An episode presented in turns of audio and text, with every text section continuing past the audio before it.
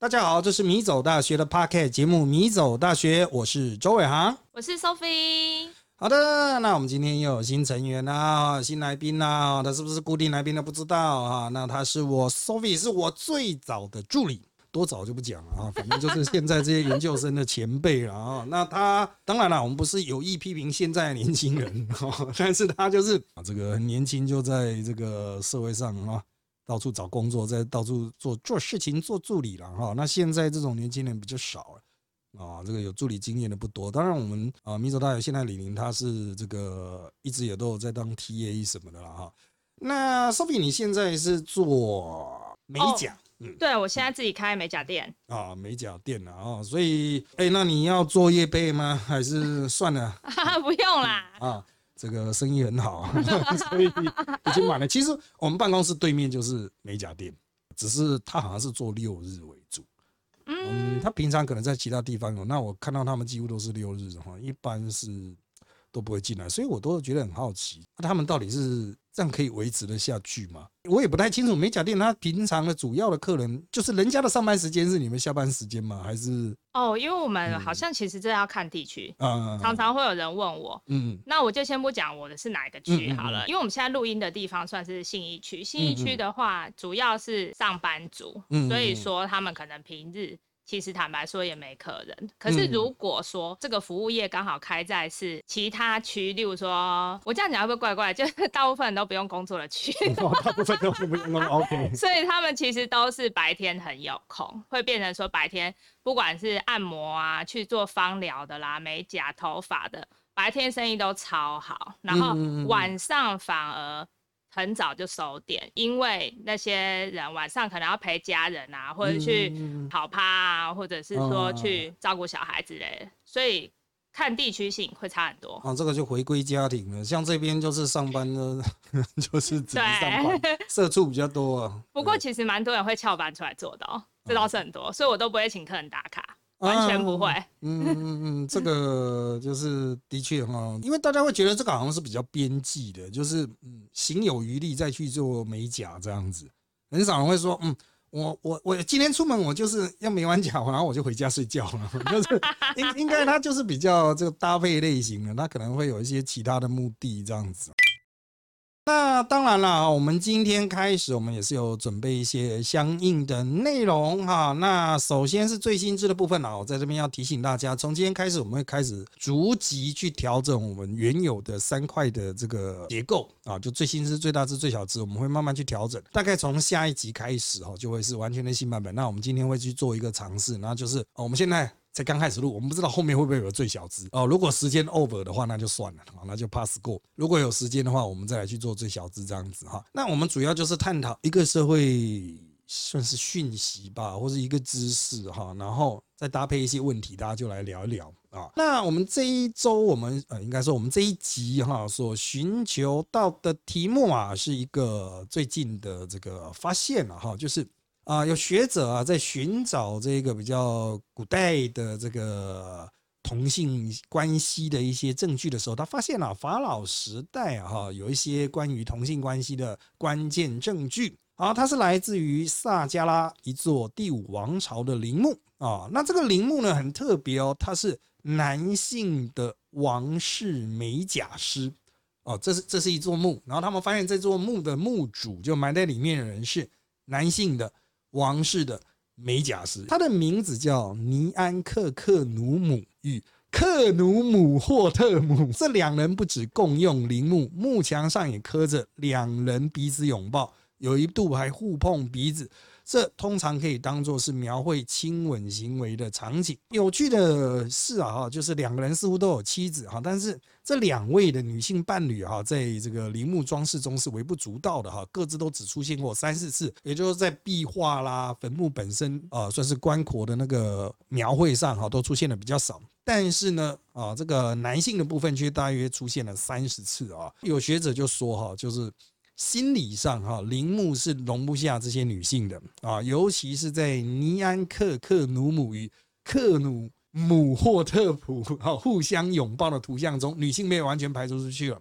应该要强调的是哈，不是所有的研究者都同意这两个人是恋人的关系了哈。另外一个持续存在的看法是哦，就是他们可能是双胞胎，就像大英博物馆中某个新王国时期的石碑啊，上面有两个男人，他叫做霍尔和苏蒂哈，就是双胞胎，甚至是所谓的连体双胞胎啊。不过也有学者认为啊，尼安克克努姆与克努姆霍特姆在生理上的亲密接触，包括一座握手的双人雕像。能与之比拟的，似乎只有在其他陵墓中的异性情侣了。我来稍微解说一下这个新闻新闻啊，就是学者想要去古希腊、古罗马、古埃及啊这些远古文明中去寻找同性恋的证据。那当然，他在这个研究一开始就有强调，我们不应该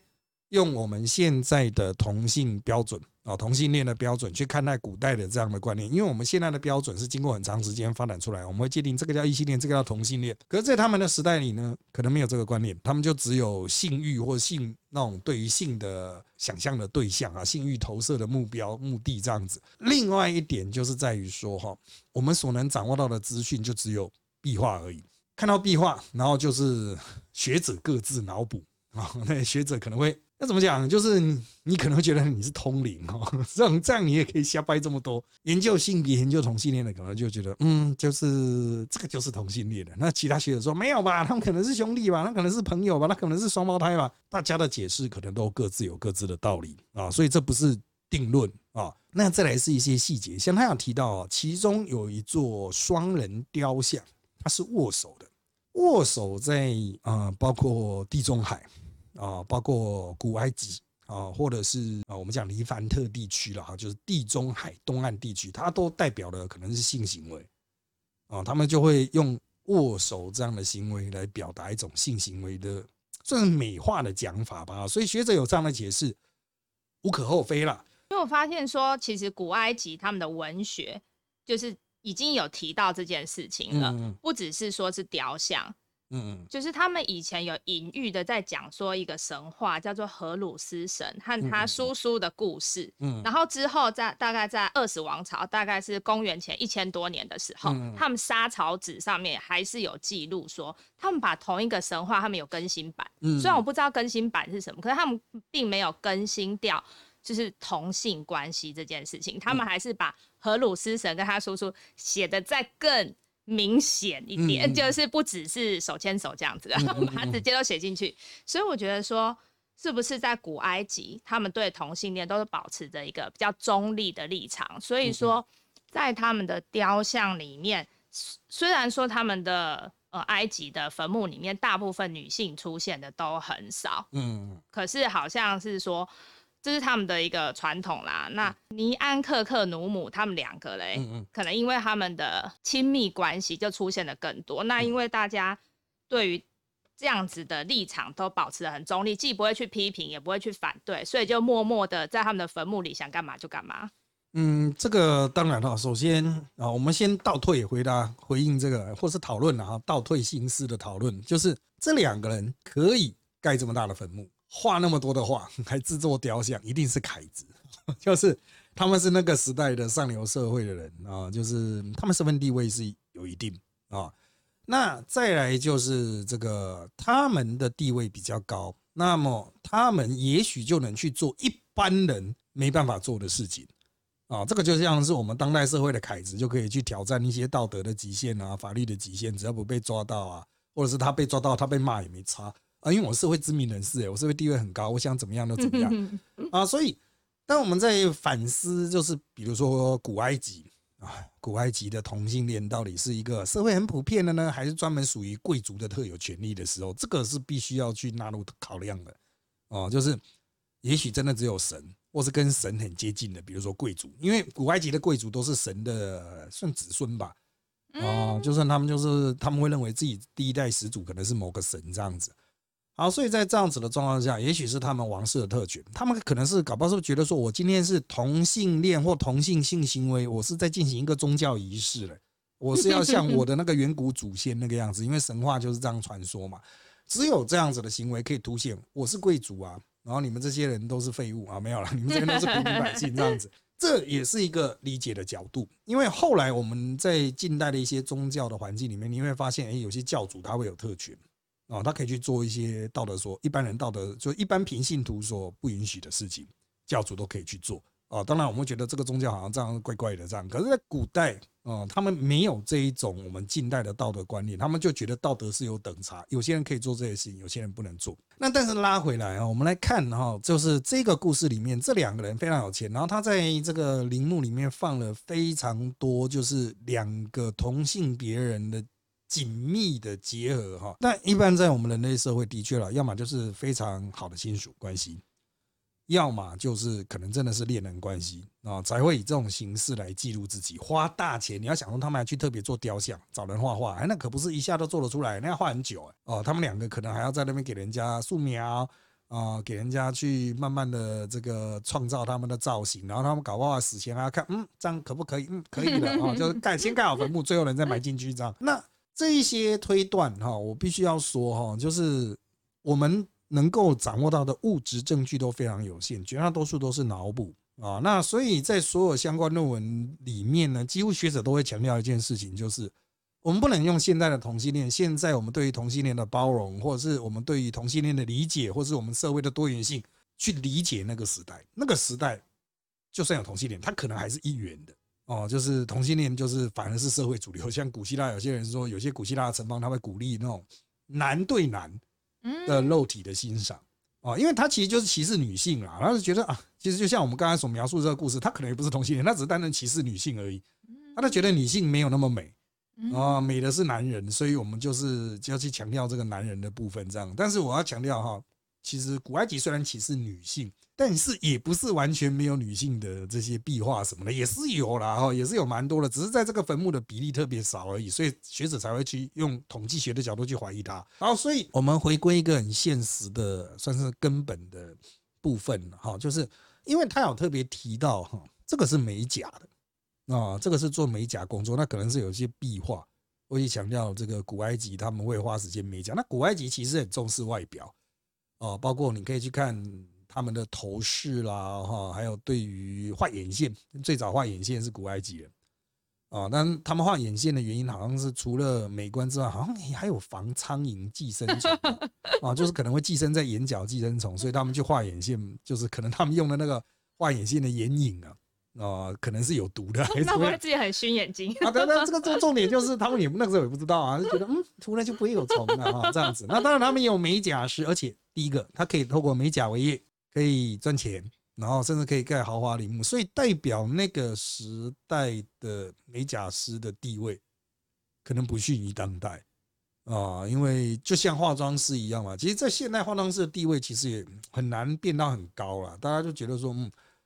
虽然有些非常成功的化妆师啊、美妆师这样子，可是很少，绝大多数的美妆师都被视为是非常廉价。啊，我今天要拍照啊，我要去叫一个妆法来啊，然后他们就千里迢迢提着包包，这样很辛苦的来，哦，赚没几块钱这样子哈，就是即使在我们当代社会已经去认为这就是一个行业，它可以变成专业，它可以变得非常优秀，但绝大多数的从业者都是地位比较低下，应该说薪资比较 低下的，就是赚不到钱的。拉来我们想要讨论的这个议题哦，我们看到美甲师的时候，再怎么样，他在画人家制作指甲的时候，总会接触到别人的肢体。这是在当代社会里面算是比较少见的工作，因为我们当代社会讲求身体自主权，都会尽量不接触到别人的肢体，除非是医生哦，医生的废话嘛，难道通灵嘛？哈，他总是要去接触你的肢体。还有再来就是像这些所谓的妆法，他会去摸你的头发，帮你化妆，这种就会有比较亲密的接触。好，那我们也都知道哈，其实，在人与人的接触上，有时候真的你去接触到人家的身体，接触到人家的肢体。对人的认知，对人的那种情感互动就比较不一样。那 Sophie 就是美甲师嘛，哈，那你也有相关的工作经验。你个人认为，哈，就是因为你有做过其他很多的工作，你认为这种这种会接触到别人肢体的工作，会对人的认知，哈，就是对于这个人的认知会比较不一样嘛？我先分享一下，因为其实我就是做过很多很多种的服务业，包含在。甚至是公司的上班族等等都做过，所以我也认识很多服务服务业的人员。嗯，然后收到老师这题目的时候，我有再去旁敲侧击的问一下，所以等一下会有有关于美发业可以跟大家分享。嗯，然后其实我们就是美甲美甲师在碰触客人的手的时候，老师刚刚讲的其实是晕船哈，就是 是不是就是碰到肢体的时候比较容易晕船？其实真的好像大家会可能会有一点疑问，说是不是工作人员会晕船？可是实际上我们这样操作这么多年下来，其实是客人比较会，就是工作人员他其实是没有什么感觉的，就因为碰太多了。不不只是碰太多，不管说你你现在会去做做头发，或者你现在去洗头，一定是头发很脏嘛，然后或者很臭啊，然后或者是很乱呐，那所以他第一印象通通常都不好。那你会来做手，通常都是凹凹凸不平啊，或是咬指甲，指甲溃烂啊。那脚的话，香港脚超多，就是连那种空服人员，空服人员真的超辛苦的，就是他们就算外表真的是。要维持的光鲜亮丽，一大早就要起来盘头发，然后化妆，然后又要去机场等被抓。什么叫被抓？就是大家行内的应该知道，就是然后可能又又没被抓，又就回家，反正就很辛苦。然后他们他们的脚其实都是非常的惨不忍睹。嗯嗯嗯。那那或者是说，有的人来做手，那指甲都污垢。嗯嗯。那这样的情况下，所以我们帮他弄，不会有什么晕船的感觉，通常都是。客人他觉得哇，服务的很很舒服啊，或者是他，我有曾经做过一些男生，就是先不要说碰到手或什么的，一开始也会觉得这的很不错哦。然后他念，我就不讲什么系，他念很好的系，这样子很好的很好的学校。如果他不是我客人，哎，或许我们有发展的可能，可能。可是当他一旦变成我们的客人的时候，朦胧美啊，就全部都不见了。就是他会一开始他会有触电的感觉，我们工作者会有很明显的感觉到，他会害羞啊，有触电啊，可能有点晕船什么。可是他可能也不知道自己在晕什么，因为我们整个都是戴口罩，然后整个人都包起来，所以他不知道其实不知道对面是谁。可以再跟大家分享说，美发业啊。啊，最近啊，有一个朋友啊，她男朋友家是开传统美发院，就是通常会有一个阿桑，然后帮其他妈妈们洗头、剪头发，然后大家聊聊天。原本只有他妈妈在经营啊，结果他爸爸退休之后，他妈就硬就是拉他爸，就找一个帮手，拉他爸来帮忙，可他爸什么都不会。那就叫他爸洗头，就这妈妈超有商业头脑的，这原本是他妈妈的生意这样子。然后后来他妈其实早有盘算，因为后来他爸爸在帮大家洗头的时候，其实应该是洗的也不是很好啦，就是 简单洗而已。可是生意就超好，因为那些阿尚超喜欢让男性服务，非常喜欢。然后他现在在台北市啊，这某一间某一个巷子里面的小店，一个很传统很传统的阿尚店。可是因为他爸爸加入了洗头这行列，超多人来洗头，然后会洗头，洗完头再顺便多个什么烫头发之类的服务，所以说通常。由这边好像可以小小印证了一下，会产生粉红泡泡的大部分都是客人。嗯这个工作者，我想他爸爸只感觉到很累，腿很酸。对对对。听说那些阿尚都超嗨，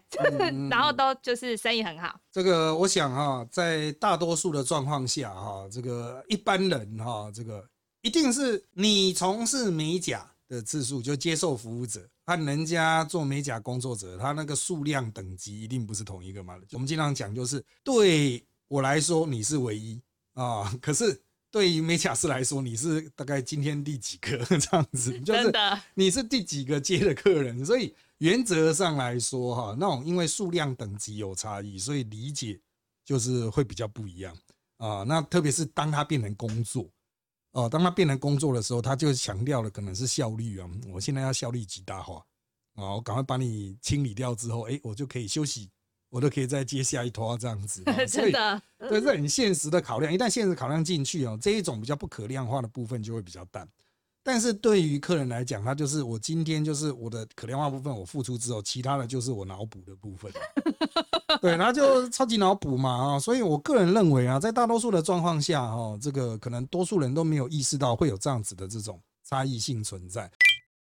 那当然哈，我们再进到下一个这个可能相关的问题。啊，就是这种表达感情哈。什么叫做表达感情呢？像你刚刚有提到嘛，像是有些人洗头美甲，可能他就会有什么触电的感觉啦，可能会有所谓的类似这种晕船的现象啊哈啊，其实，在很多人类社会活动哈，只要权力地位不均等、技术不均等，人与人的互动如果出现这样子的状况，都会出现这一种，这是单方面晕船的状况哦，就是单方面可能会有很多过度脑补、错误解读啊，或者是也不能讲说是单纯是人家的错觉啊，哦，就是他会把一些很小的事情放得很大。啊，那随着我们现在当代社会人与人的这个隔阂越来越深，哦，就是像现在还隔了一个手机啊，隔了社群软体，我们比较少直接去接触人，那我们表达感情的形式就会变得很奇怪。那当然了，回到我们刚刚提到这个原来的古希腊的这个例子啊，古埃及的这个例子哈，在这个古埃及的这个例子里面，他们比如说可能是用碰鼻子、牵手。哦，去表达他们两个人独有的这种互动。那在当代社会，我们讲啊，过去谈恋爱啊，过去人互动一样会牵手啊、亲吻，或者是在某种程度上会去保持一些这种。比较近的距离啦，就是你可能会跟他愿意比较接近哈，就是我们经常讲人与人有结界嘛哈，你会让别人愿意跟你接近到某种程度，可能就是代表他就是你对他已经放下心房，不见得是恋人关系，不见得情感关系，但是你可能觉得这个人是没有威胁的，你才会对他非常的接近啊。但是如果你觉得这个家伙是没有那么熟，或者是他不算是你那种等级的朋友，你就会跟他设立一个结界，把他去隔开。那讲这么多前面的介绍是要讲什么？就是我们要来看的，就是哈，当感情没办法直接表达的时候，它会转变成非常隐晦的形式。像这两个，你要注意，他们是死后的世界，他们是死后的世界，他们去传达就是说，两个人是雕像是握手的，两个人在壁画里面是碰鼻子的啊。那他们并没有用这种古埃及哈这个很常见的形式，就比如夫唱妇随，那很常见的壁画就是一个跟着一个。就代表他们可能是夫妻关系这样子，那他们是面对面哦。好，所以像这种比较特殊的形式哈，我们现在一些学者会研究会发现，古代人看到也会发现，就像哦，我们现在在当代社会，你在街上去判断一些，诶，这个人到底是不是情侣的时候，他没有像过去那么直接，但是他可能会有一些非常有趣的形式啊，有趣的形式。那像我们是在政治圈工作嘛，啊，就是。我们判断政治人物有没有绯闻的时候，其实哈，我最近有听到一个政治人物的绯闻，这个就是这个我讲那么长，我是要带到这边。我谈一个很简单的问题，就是政治人物和他的，比如说秘书啊，男的政治人物和女的秘书会有什么样类型的身体接触？那你有些人说啊，我们就是很熟啊，很好啊，这样子哈。那我所听到那个男的政治人物是。他结束受访的时候，啊，然后呢，他就是跟那个他的秘书说：“好，我们差不多可以走了。”这个时候是男的政治人物伸手去拉那个女秘书的前臂，那就是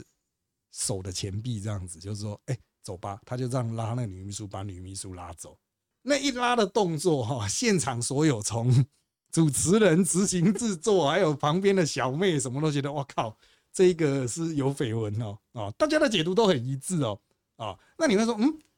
这种可能只是表达他们很亲密吧？可是哈，我我换一个角度来说啊，像我们一般这种传统比较传统，我其实是虽然也没有那么老，但是我是比较老派的政治人物的那种带出来的嘛，所以我的观念是，所有助理是要走在我后面，他不会跟我一起走，就是好，我们走吧，然后我就拍桌子起来，我的助理就赶快帮我收包包，然后我们就这样往前走。所以就会是我走在前面，我的助理走在后面，这样不管性别啦，是男的女的，他们都走在我后面，所以我才会像我们一走大学就有一个笑话嘛，就是我到很久以后我才发现其他人都比我高，就是我后来为什么会发现其他人 比我高，就是有一年我们的尾牙完了之后，谁宾娜说，哎，旁边有荡秋千，我们去荡秋千吧。我说好，那你带路啊，然后他们就走在前面，我才发现，我靠，原来我们是巨人族。那一次是我很少数，不是我带路，是他们带路，他发现靠，都全部都巨人，是吧？就这个相对性吧，我们就用这种相对性啊。那我们一样请 Sophie 来谈谈，你对于这样子啊，比如说也不用讲那么复杂，像是我刚刚提到的，像这个政治人物的例子啊，就是大家就一瞬间就觉得，靠，这一定该有绯闻吧？啊，或者是你觉得，哎，这个事情其实没有那么严重啊，然后其实这个社会上本来就有白白款的人呐。我觉得老师刚刚讲到的，说是拉手腕。坦白说，我真的没有遇过。可是我不知道是不是比较迟钝。刚我第一时间听到的时候，我觉得没什么哎。嗯嗯嗯，我真的觉得没什么。嗯，可是我觉得这样子的做法，或许他们当下，我就是要长期观察。嗯嗯，或许他只是把她当女儿。嗯。或者是他只是觉得这女生老是动作很慢，不管是男生女生助理啊，他就只是想要赶快走而已，还是他尿急，赶快想要把他拉走，或者现场的名嘴他有某一个他不想要跟他有下班后有多一个接触，所以他想要赶把他拉走，然后 赶快赶快离开这个地方。我觉得这有可能，因为我突然觉得这个好像可以讲到之前大家会提到。网络上有一个人，然后分享，后来大家渐渐的也会有这种分享，就是她发现她老公外遇是怎么发现的。她发她去参加一个很像尾牙，还是某一个同事也会一起参加活动，她发现她老公喝完的香槟杯。嗯，然后直接就递给某一个女生，完全眼神都没有接触哦。嗯，那女生直接就伸手把他拿走了。嗯非常有默契。嗯，然后老婆远远的看到他们这么有默契，连手都没碰到，只是碰到杯子。他回家他就保华框框，他就他就要离婚了。这这也太快了吧？对，然后聪明。对，然后后来就不不知道说，哎，那这样子老公还这么蠢就承认了。现在的男生不都是？死不承认嘛，然后结果后来那老公有承认，的确他们是有有一腿没错，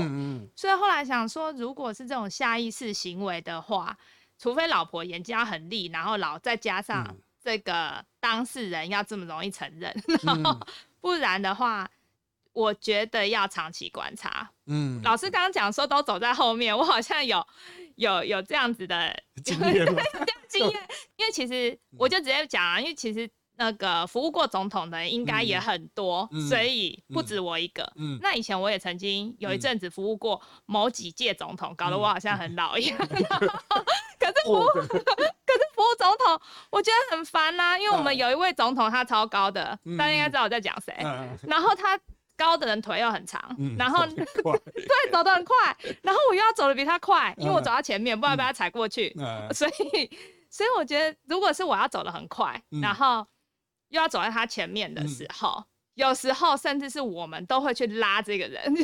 叫他快一点，因为我们不想要让他停留在某个地方。对对对，这个这个是很常有，就是这种老板不肯走，那种助理要当黑脸。对对对，赶快滚了啊！没有了，就是啊，差不多时间差不多了，我们现在对现在在在在，对对对对对对。刚刚老师说到这件事情的话，我觉得有时候我们是把那个主管当。爸爸，或是当哥哥，有时候他肩膀真的很硬，有时候他要落枕，然后帮他按摩一下。可是那按摩是真的，就是纯粹按摩，那是抢救了，对对，因为 要上场。对，那是 你也聪明，那是有目的性的，因为 你要怎么让他歪着头上去？对，给我活回来，你现在就给我复活。对，所以你说按摩肩膀，哦，这以前我也常做，就是对，为了让他活起来。所以我觉得，如果是说是会有一些情愫的话。恐怕现场都会刻意避免，所以我会特别看说，如果我的另外一半在某一个场所跟他女同事，那个人连话都不敢讲，然后眼神都不敢对到，嗯，我觉得那反而比较奇怪。嗯，对对，这个其实哈，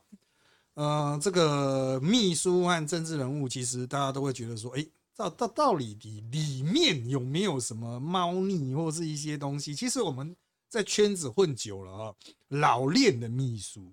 很菜的秘书，或者是可能有问，就是情愫的秘书，其实他会有一些差异性在，都是很细微的。老练的秘书就是他会去接住老板，就老板他可以不用脑，啊，我出去我今天不带脑啊，我反正我呢，我有一个超级强的随行秘书，这样他会随时接住我，就是啊我要喝什么，手一伸就来。真的，而且不止老师不用带，不止那些主管不用带脑，他连钱都不用带。对啊，对啊，就是就是这个是老练了，可是他跟刚刚讲的那种默契会有点不太一样，他是。这个当事人本身，他不需要负任何责任。这个秘书他把一切都搞定了，所以可能不止一个人啊，有时候连水户组什么都一起下来，大家通通体合力协作这样子。但是呢，比较菜的就是老板会说：“哎，懒人呢？哦这样子东西呢？哦，这种这种是比较菜的。那那种会让我们觉得，这个是不是哦？别有千千叉叉，就是你会意外的发现他们是平级互动的，就是。它不是长官与部属的关系，也不是服务与被服务者，也不是说双方有一个特定的默契，他们是一种，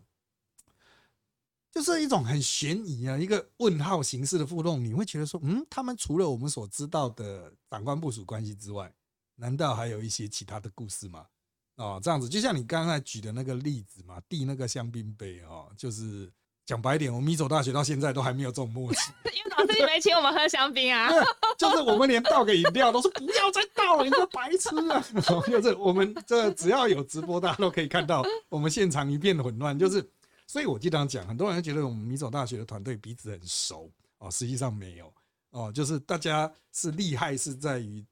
一进入，比如说我们直播一开，大家会觉得我们很熟。你去注意细节的话，你会发现我们有很多默契极差的部分啊。那这些部分其实也不是要怪谁，这是很正常的，因为我们平常就是没有在一起共同的工作啊，我们都是远距，我们不会看到彼此，更不用讲说实际接触，很近距离的接触。但是如果我们聚集在一个地方的话，就会是你你会发现，就是为了要赶快播出，大家要赶快迅速变熟。哦，迅速装熟，那其实就是考验大家的表演功力哦。那所以，我其实我对于米走大学其他的成员啊，其他研究生呢，其实我是给高度肯定。就是他们虽然都是很一般般的学生出来，然后都是刚出来的社会人，可是他们进来这个直播环境之后，他们就很自动的会去接，很自动的会去做一些这种。啊，就是这个做节目所需要的一些细微的动作，这是其实很难的事情哦。啊，就是一般人没有社会经验，其实很难做到。要注意，我们其他民族大学研究生可能都是刚出社会一两年而已啊，他们有这样的表现，其实是很不容易的。因为我自己是做表演工作的啊，我们像我们电视台的名嘴，有人完全不会接话，就刚来的那些很嫩的那种啊，球做给他都不会接哦。然后我们甚至有这样讲出来，不知道会不会出事。就是我们在沟通的时候。执行制作会跟我讲说，可是这个主持人不会接话。我想他妈的，你是主持人，你还不会接话，呢？那要我救你吗？哦，就是这个老练的职业人，我们都会对他有些期待啦。好，那为什么我要讲这些呢？因为我们就要串回去嘛。刚刚我们所讲的，我一开始所举的那个政治人物的例子，他是一个老练的政治人物，混很久了。然后呢，这个秘书也是混很久了。那突然出现这样子的行动。哦，就是会让所有业界都震惊，就是大家都觉得，嗯，确实不合理，哦，确实不合理，就是因为他们，我们即使机器关掉了哈，我们还是持续在一种个人表演的状态，啊，就是我们要继续表演给制作人看，继续表演给主持人看，因为很多的采访结束之后，他会有余韵的，就是节目播出去之后，主持人会去诠释啊，我们今天邀请到了某某某。啊，他去做了什么？他最近做了什么样事情啊？我们请他说明这样子。那当主持人会觉得说，嗯，这个政治人物疑似跟秘书有一腿的时候，他在整个诠释上就会 就会非常小心，因为他会觉得，靠，这家伙可能快爆炸了啊！这个拉回来哈，其实哈，这一个我今天所举的政治人物的确是快爆炸，就是我们觉得他快爆炸，就是他这个相关案子快爆炸。那这一段部分呢，其实也不是我个人亲眼看到的，是另外一个主持人跟我讲的。所以已经传开了。对，已经传开了，就是另外一个主持人觉得太不可思议了吧？啊，而哦，这样讲下去会不会直接都被看死？而这个主持人他自己也非常有相关相关的经验，哈，是有相关经验的主持人，哦，所以他自己有相关经验，他可以看出，嗯，这种细微的动作是有问题的。哦，所以啊，我们也不是说凭空在指控人，因为。查缺者他自己也有相关的经验，他有非常有名的案子。再讲讲下去，我们就要爆雷了。那差不多就到这边啊，这个暂时先打住吧。我们今天的时长哈，应该差不多。那我们可能就不需要进到我们的最小支的部分了哈。那我要特别强调，从今天开始，我们逐渐的转变我们的讨论的形式哈。我们会绕着一个。呃，新闻的议题啦，或者是一个知识的议题啊，我们由外去展开探讨一些，嗯，可能是很细微的，可能是一般人不会注意到的部分喽。好的，那我们这一集的内容就差不多到这边喽，请追踪我们米走大学脸书粉丝团与 YouTube 频道，以掌握我们的最新状况。也请在各大 Podcast 平台给我们五星好评，谢谢大家收听。那我们就在这边跟大家说拜拜，拜拜。